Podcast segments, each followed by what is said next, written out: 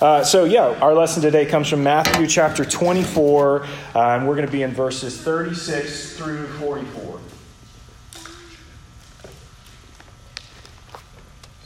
If you would this morning, would you join me in standing as we read from the Gospel of Matthew together?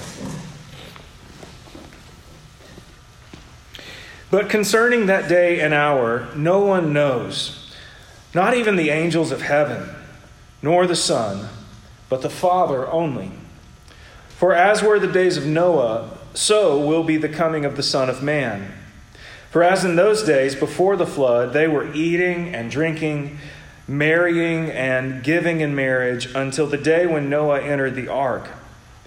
And they were unaware until the flood came and swept them all away. So will be the coming of the Son of Man. Then two men will be in a field, one will be taken and one left. Two women will be grinding at the mill, one will be taken and one left. Therefore, stay awake, for you do not know on what day your Lord is coming.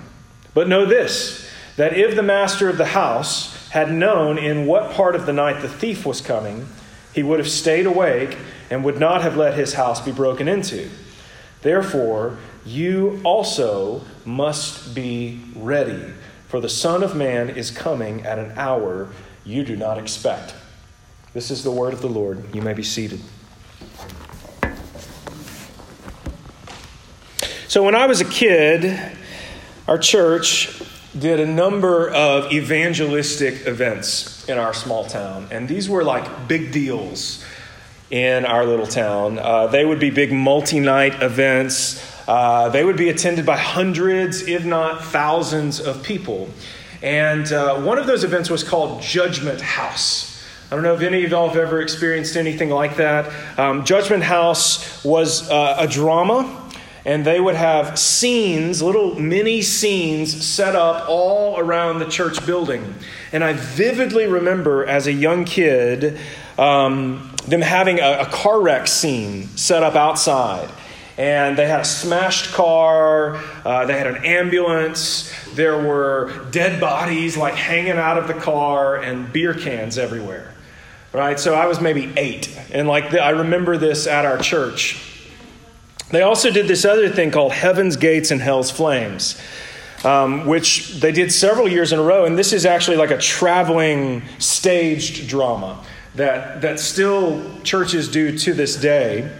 And it was all of these individual scenes, kind of like the Judgment House thing I was talking about, but it was all of these individual scenes. It would all take place on stage.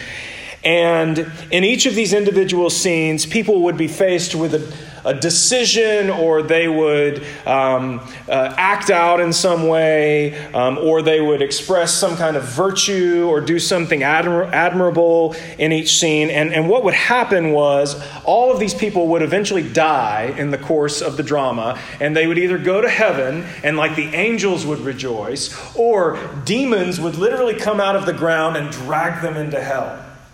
So just imagine being an eight nine, ten year old kid and, and seeing this kind of stuff. All of these things were pregnant with this big kind of evangelical question of if you were to die tonight, do you know where you would go? If you were to die tonight, do you know where you would go? And, and what I saw as a kid was that in most cases, it seemed like the people who were good or who were morally upright uh, would die and go to heaven. And in most cases, the people who had an alcohol problem or the guys that like yelled at their wife in the drama would get dragged by demons into hell.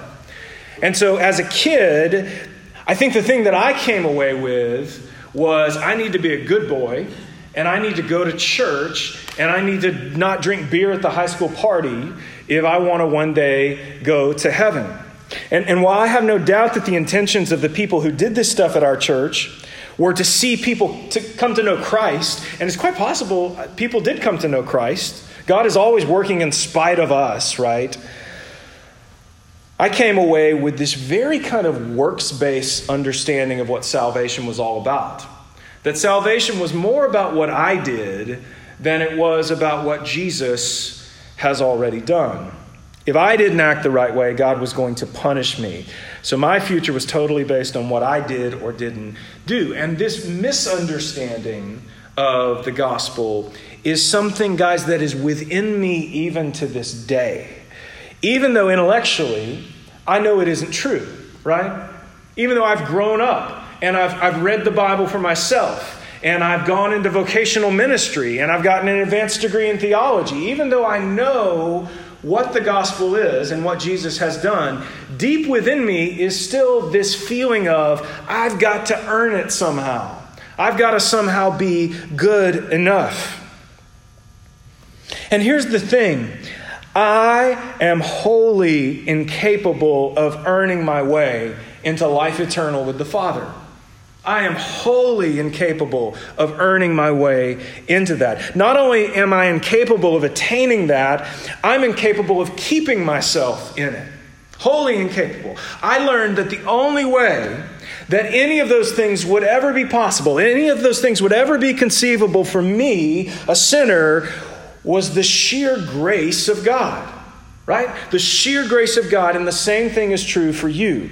Same thing is true for everyone here. None of us are good enough. None of us can earn our way into heaven. It is only by God's grace that such a thing would be conceivable for us. And so here's the thing there are many of us who know that mentally, but we are still trying to earn it. We know it, but we're still trying to earn it. I was talking to a good friend of mine the other day who played uh, sports competitively when he was younger. And as a kid, if he played really well, then he and his dad had a great relationship. However, if he didn't play well, it, it, might be weeks that his dad just wouldn't even talk to him. And so, growing up, not only did he grow up in this kind of religious environment as well, but he grew up in a home where if I perform, then I'm going to be in a good place with my father. And if I don't perform well, I'm not going to be in a good place with my father. And whether we realize it or not, our experience of an earthly father very much colors the way that we are inclined to see God. Right? Because that is the most visceral experience of fatherhood that we've had. So, if we've had an absent father, if we've had a poor father, it's quite possible that our lens through which we view our Father in heaven is skewed by that because we've experienced an earthly father. And none of us are perfect earthly fathers. I, I, I like to tell my kids, like, thank God you guys have a perfect Father in heaven, right? Because I'm going to try my best, but I'm going to mess up. I'm not always going to do the right thing. Dad's not always going to make the right decision. Dad's not always going to respond in the right way. But we all have this perfect heavenly Father who always does the right thing and who always responds in the right way and who always knows what's best. So, as a result of all of this, for some of us, many of us have never experienced the true sense of freedom that should accompany life in Christ. This deep and, and abiding freedom that comes from recognizing that death has no bearing on you.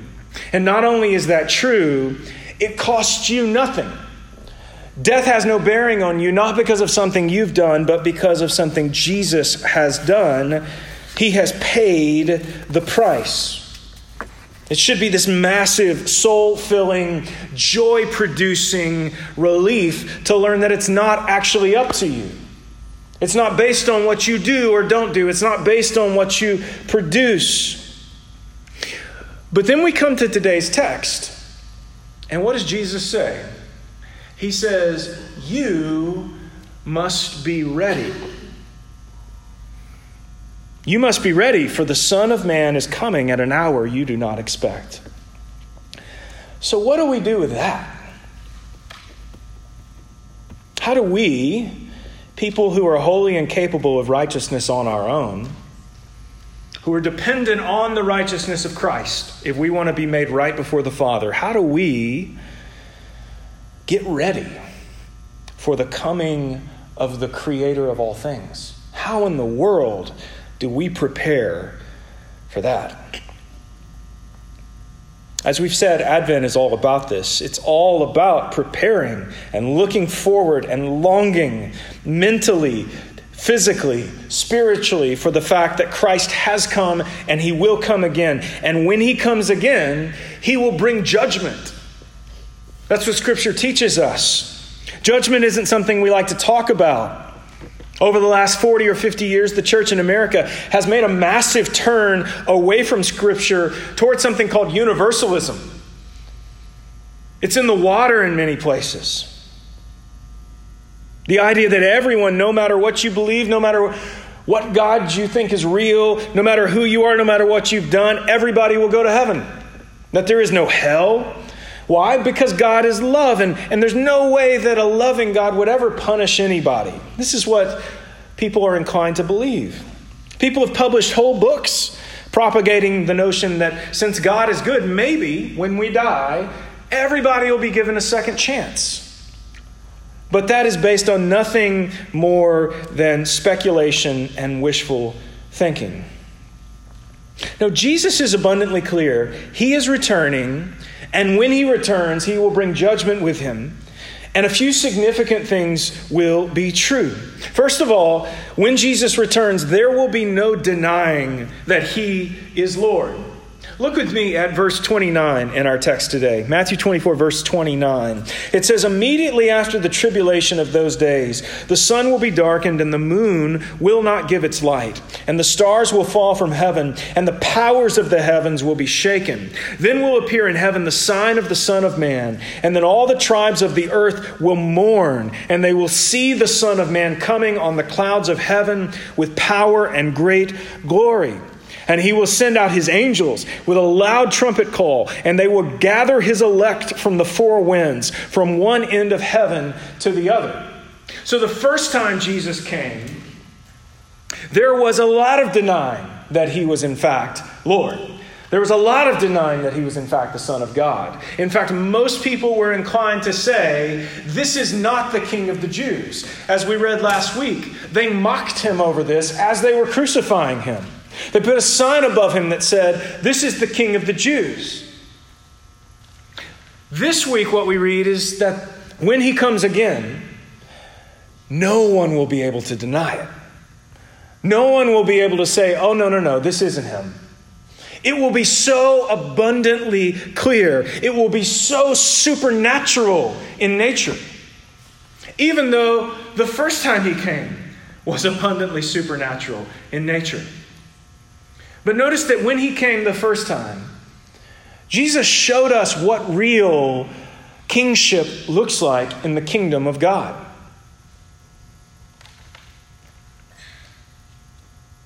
And things that he said, he lived, such as the first will be last. And then we should love those who persecute us and pray for them.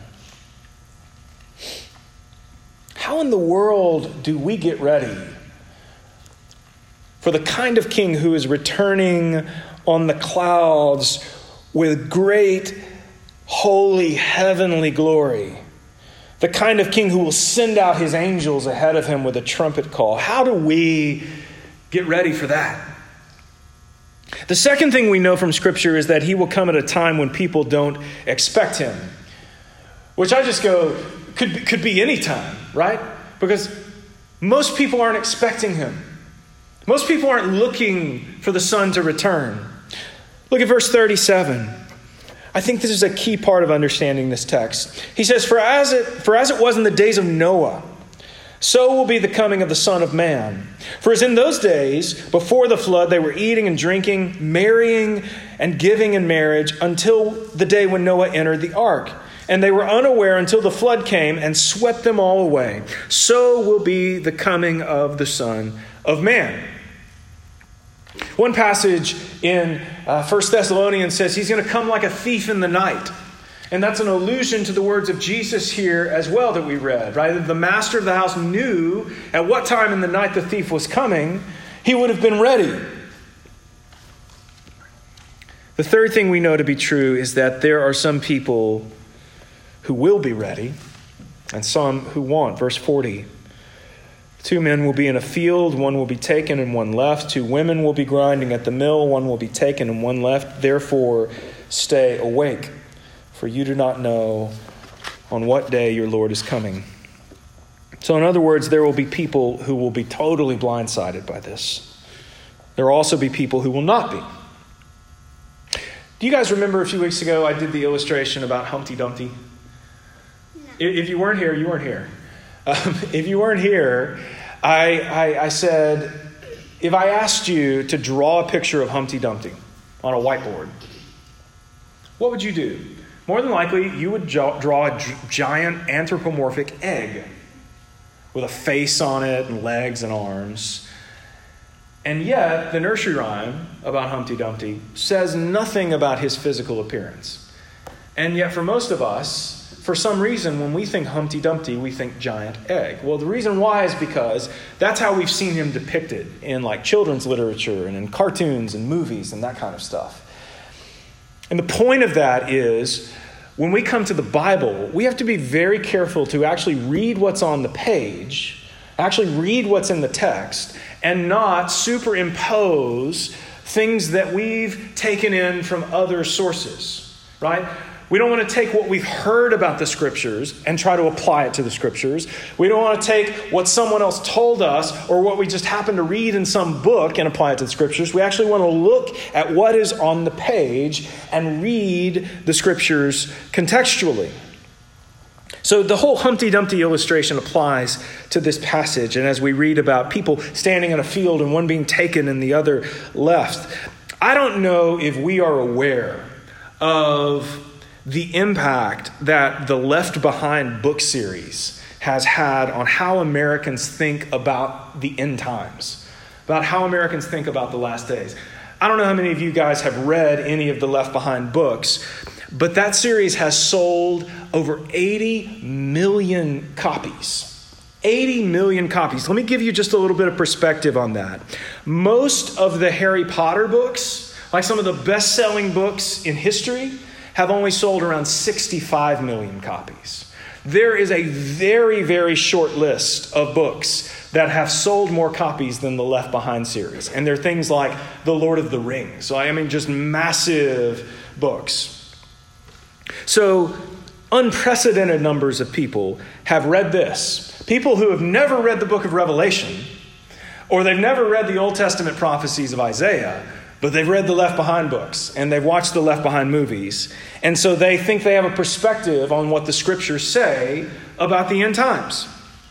So here's the thing in the Left Behind books, a, very particular position is put out there, and, and it's what some people call the rapture.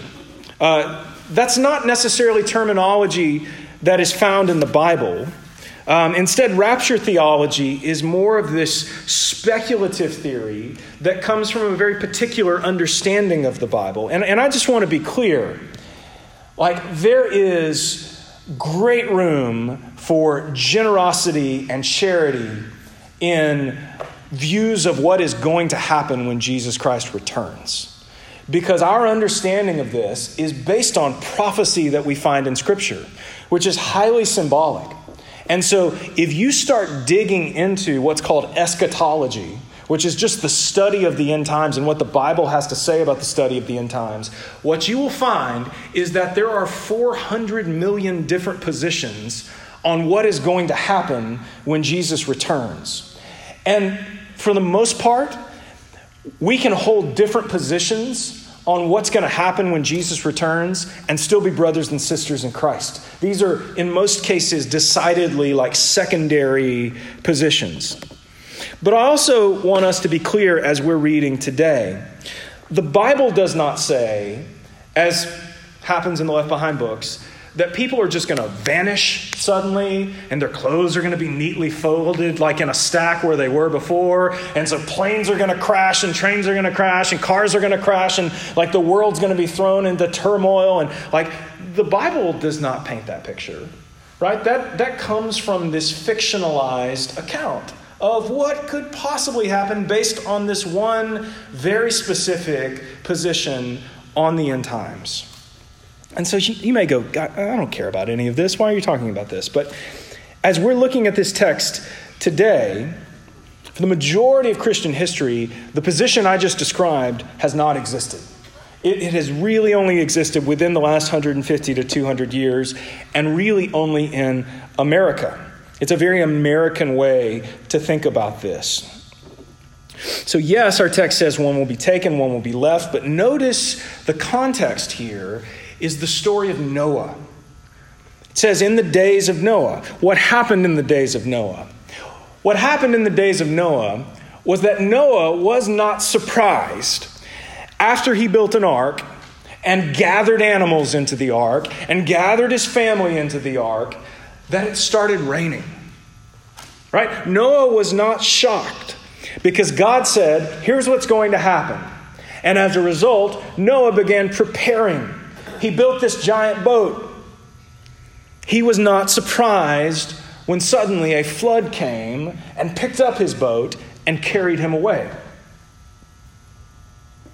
But believe me, other people around him were shocked. And other people around him were surprised. Because their lives, for years, in the way that it had for Noah, did not revolve around building a boat so that the family and all these animals could survive a flood. So I think our understanding of this should be fairly simple, and I'll kind of bullet point it out for us today. Number one, we know that Jesus is returning. We know that Jesus is returning, and honestly, I think that should be the biggest point here. Jesus is coming back. Secondly, we don't know when he is returning, but we should be preparing ourselves. Jesus is returning. We don't know when, but we should be getting ready. Three, we know that when he returns, he will bring judgment. Scripture is abundantly clear about this. All people will not be saved. Those who are in Christ, it's going to be good. Those who are not in Christ, it's not going to be good. That's number four and number five. And then finally, number six, Jesus will make all things new, and those who are in Christ will live as children of God in the kingdom of God forever.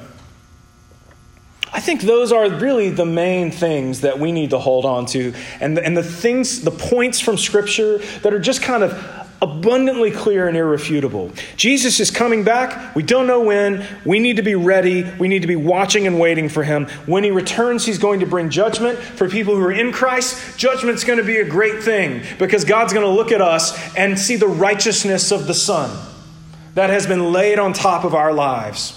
But for those who are not in Christ, it's not going to be a great thing. It's going to be a terrible thing that will involve weeping and gnashing of teeth, according to Scripture. But then finally, Jesus will make all things new. As we read just a few weeks ago, there will be a new heaven and a new earth, and we will all live as children of God in the kingdom of God forever. The basic irrefutable teachings of the Bible. Now, some people want to go really deep and get really detailed about, well, this is going to happen at this point in time, and it's going to be this many years, and it's going to be this long. I worry, guys, honestly, that that can be used as a tool of the enemy to distract us from what we really need to be focused on, which is preparing for the coming of Christ. Turn with me real quick to the book of First Thessalonians in the New Testament. First Thessalonians, we're going to chapter 5. First Thessalonians chapter 5. This is the Apostle Paul writing to the church in Thessalonica, and here's what he says. He says, Now concerning the times and the seasons, brothers, you have no need to have anything written to you, for you yourselves are fully aware that the day of the Lord will come like a thief in the night. While people are saying there is peace and security, then sudden destruction will come upon them as labor pains come upon a pregnant woman, and they will not escape. But you're not in darkness, brothers, for that day to surprise you like a thief. For you are all children of light, children of the day. We're not of the night or of the darkness. So then let us not sleep as others do, but let us keep awake and be sober. For those who sleep, sleep at night, and those who get drunk are drunk at night. But since we belong to the day, let us be sober, having put on the breastplate of faith and love and for a helmet the hope of salvation. For God has not destined us for wrath, but to obtain salvation through our Lord Jesus Christ, who died for us, so that whether we are awake or asleep, we might live with him. Therefore, encourage one another and build one another up, just as you are doing. So, again, remember Noah. Noah knew at some point a flood is coming. Maybe he didn't know exactly when. No one around him believed a flood was coming. Everybody thought he was an idiot, but he knew what was happening. So he didn't sit around and do nothing. He knew what was coming, so he went to work. He didn't go take a nap. He didn't go get drunk and just lay around. That actually comes later in the story of Noah after the flood, but that's a, that's a whole other thing. No, there was work to do. I've got to build a giant boat in the middle of the desert. Paul says to the church in Thessalonica, You know all these things. Like, I'm not giving you new information here. You know all these things because you're living in the light of Christ. You're not living in the darkness of sin. So, Paul says, being ready is largely about clothing yourself in the spiritual armor of faith, hope, and love. And that we should be encouraging one another and, and building one another up and bearing one another's burdens and like helping each other be reminded of the gospel truth. That it's not based on what we do, it's based on what Christ has done. Back in Matthew 24 and 25, Jesus tells a few different parables to describe what it looks like to be getting ready. In verse 45, he says, Who then is the faithful and wise servant whom his master has set over his household to give them their food at the proper time? Blessed is that servant whom his master will find so doing when he comes. Truly I say to you, he will set him over all his possessions. But if that wicked servant says to himself, my master's delayed, and begins to beat his fellow servants and eat and drinks with drunkards. The master of that servant will come on a day when he does not expect him, and in an hour he does not know, and will cut him in pieces and put him with the hypocrites. In that place there will be weeping and gnashing of teeth. Jesus then continues in Matthew 25 with what's known as the parable of the ten virgins. He says, Then the kingdom of heaven will be like ten virgins who took their lamps and went to meet the bridegroom. Five of them were foolish, and five were wise. For when the foolish took their lamps, they took no oil with them. But the wise took flasks of oil with their lamps. As the bridegroom was delayed, they all became drowsy and slept. But at midnight there was a cry Here comes the bridegroom! Come out to meet him. Then all those virgins rose and trimmed their lamps, and the foolish said to the wise, Give us some of your oil, for our lamps are going out. But the wise answered, saying, Since there will not be enough for us and for you, go rather to the dealers and buy for yourselves. And while they were going to buy, the bridegroom came, and those who were ready went in with him to the marriage feast, and the door was shut. Afterward, the other virgins came also, saying, Lord, Lord, open to us. But he answered, Truly, I say to you, I do not know you. Watch, therefore, for you know neither the day nor the hour. So here's the thing if you have faith in Christ, and if you believe the words of Scripture, then you believe that Jesus is returning and that we are closer to that moment now than we've ever been in human history. So when he does return, the question is will you be somebody who's going, What in the world is going on? Or will you be somebody who goes, Oh, yeah, I've been waiting for this. Finally, this is happening. And I really believe, based on the example of Scripture, the way that you respond in that moment will have everything to do with whether you are in Christ or not in Christ and whether or not truly your life has come to center around Jesus. If your life is oriented around Christ in the way that Noah's life became oriented around building a boat, then it's going to be impossible for you to be surprised when the flood comes. If your life is oriented around Christ in the way that Noah's life was oriented around building the boat, which took decades to build. If you're being filled with the gospel, if you are spending time daily in prayer, if you're resting on the promises of Scripture, if you're coming together with the church, other believers who are seeking to follow Christ, if you're placing your faith, as Paul says, your hope, if all of those things are in Him, then when he comes, you will say, Finally, he's here. You'll be like the virgin who remembered to bring some oil. Or will you be the one who says, you know what, I'm not, I'm not sure any of this is actually real. I'm not sure he's really coming. It's been like 2,000 years since he came before, right? He hadn't come now, he's never going to come.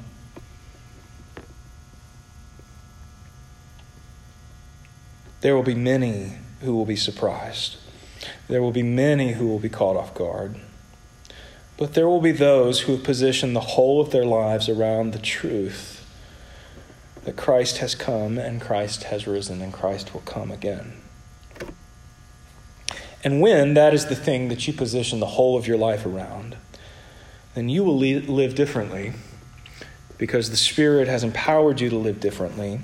You will see your work differently. You will see your purpose in this world differently.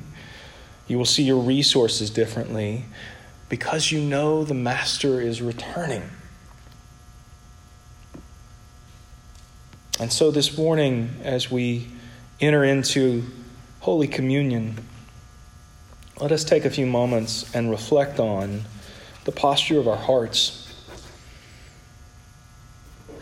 Where are you at in your life right now? If you are somebody who could honestly say, you know what, I would be completely blindsided if this happened in the middle of the night tomorrow night, or if it happened five minutes from now, I would be completely caught off guard. Or are you somebody who could say, man, I, I have no hope outside of the gospel of Jesus, right? I have no joy outside of the gospel of Jesus. I have no peace outside of the gospel of Jesus. And when he comes, you're not going to be shocked. You're going to be so excited because everything that your life has been about is now coming to fruition. That's why each week we, we light one of these candles, and it's not just a ritualistic thing. It's in lighting each one of these things, we remember what Christ is, who he is. So, this candle today is all about hope. You might think your hope is in your retirement or in your money or in your children or in your home or in the material things of this world. But this candle reminds us that all of that stuff will pass away.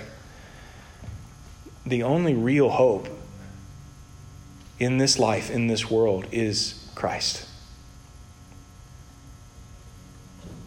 And our future is based on the fact that He will come again and make all things right. So let us pray together to that end this morning. Father, thank you for your grace and love. Thank you for the hope that we find in Christ Jesus. The incredible blessing of your gospel, that you extend grace and mercy to us in spite of who we are.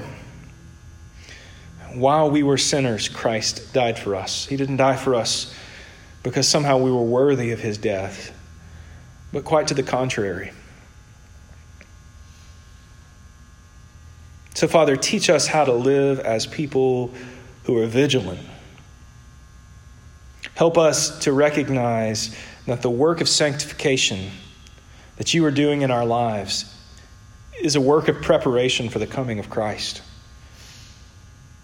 So, help us, Father, to submit ourselves to your Holy Spirit in obedience. Help us to truly seek in all ways to orient our lives around you to make you the center of all things. That we would be truly people who are shaped by the values of your kingdom and who are propelled out by the values of your kingdom and the mission of Christ and the fact that Jesus is coming again. We love you, Father. It's in your name. Amen.